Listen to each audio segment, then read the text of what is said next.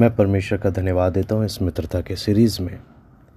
परमेश्वर ने हमें एक बार फिर इकट्ठा होने का एक मौका दिया। अपने इस फ्रेंडशिप सीरीज़ में हम लोग आज लॉयल्टी के बारे में या विश्वास योग्यता के बारे में हम देखेंगे।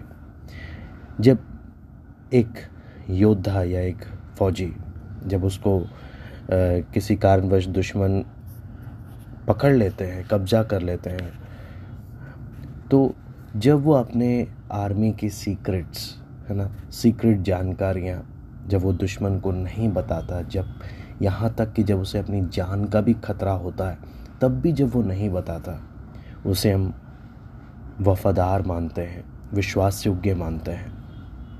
मान लीजिए कोई कस्टमर है, जो सिर्फ़ और सिर्फ़ मैकडोनल्ड में जाकर ही खाता है और कहीं से बर्गर नहीं खाता तो उसे मैकडोनल्ड का वफादार समझा जाता है। उसी प्रकार जैसे कुत्ता है, मान लीजिए, वो बहुत दूर अपना रास्ता खो देता है अपने घर में आने का, लेकिन फिर भी बड़े दूर से ढूंढते ढूंढते वो घर आ जाता है। उसे भी वफादार मानते हैं। ये शादी के जोड़े, जो सालों साल एक दूसरे के संग रहते हैं, चाहे कुछ भी हो, और किसी और के चक्कर में नहीं जाते एक दूसरे को छोड़कर, उन्हें भी वफादार समझा जाता है।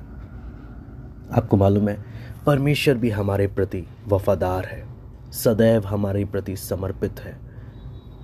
ना कभी वो बदलता है। प्रभु यीशु ने हमारे प्रति वफादारी हमारे लिए क्रूस पर जान देकर प्रमाणित करी। है ना? एक बहुत बड़ी बात है।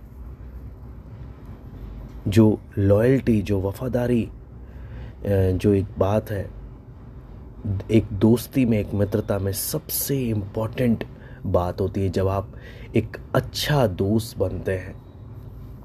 आप अपने दोस्त के प्रति कैसे लॉयल बनते हैं? कैसे वफादार बनते हैं?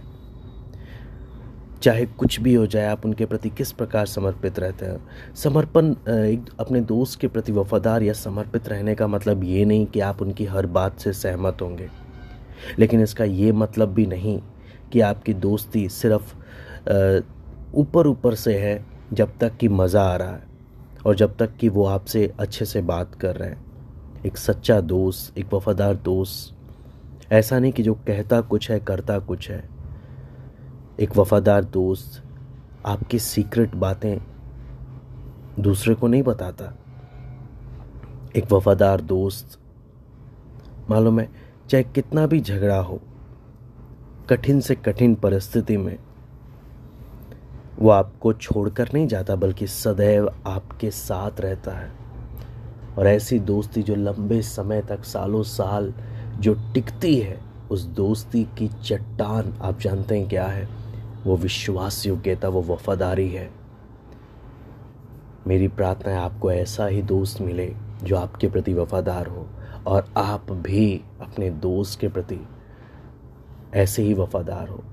यही मेरी प्रार्थना है। इन बात को आपको समझने के लिए सहायता करें। प्रभु आपको आशीष दें।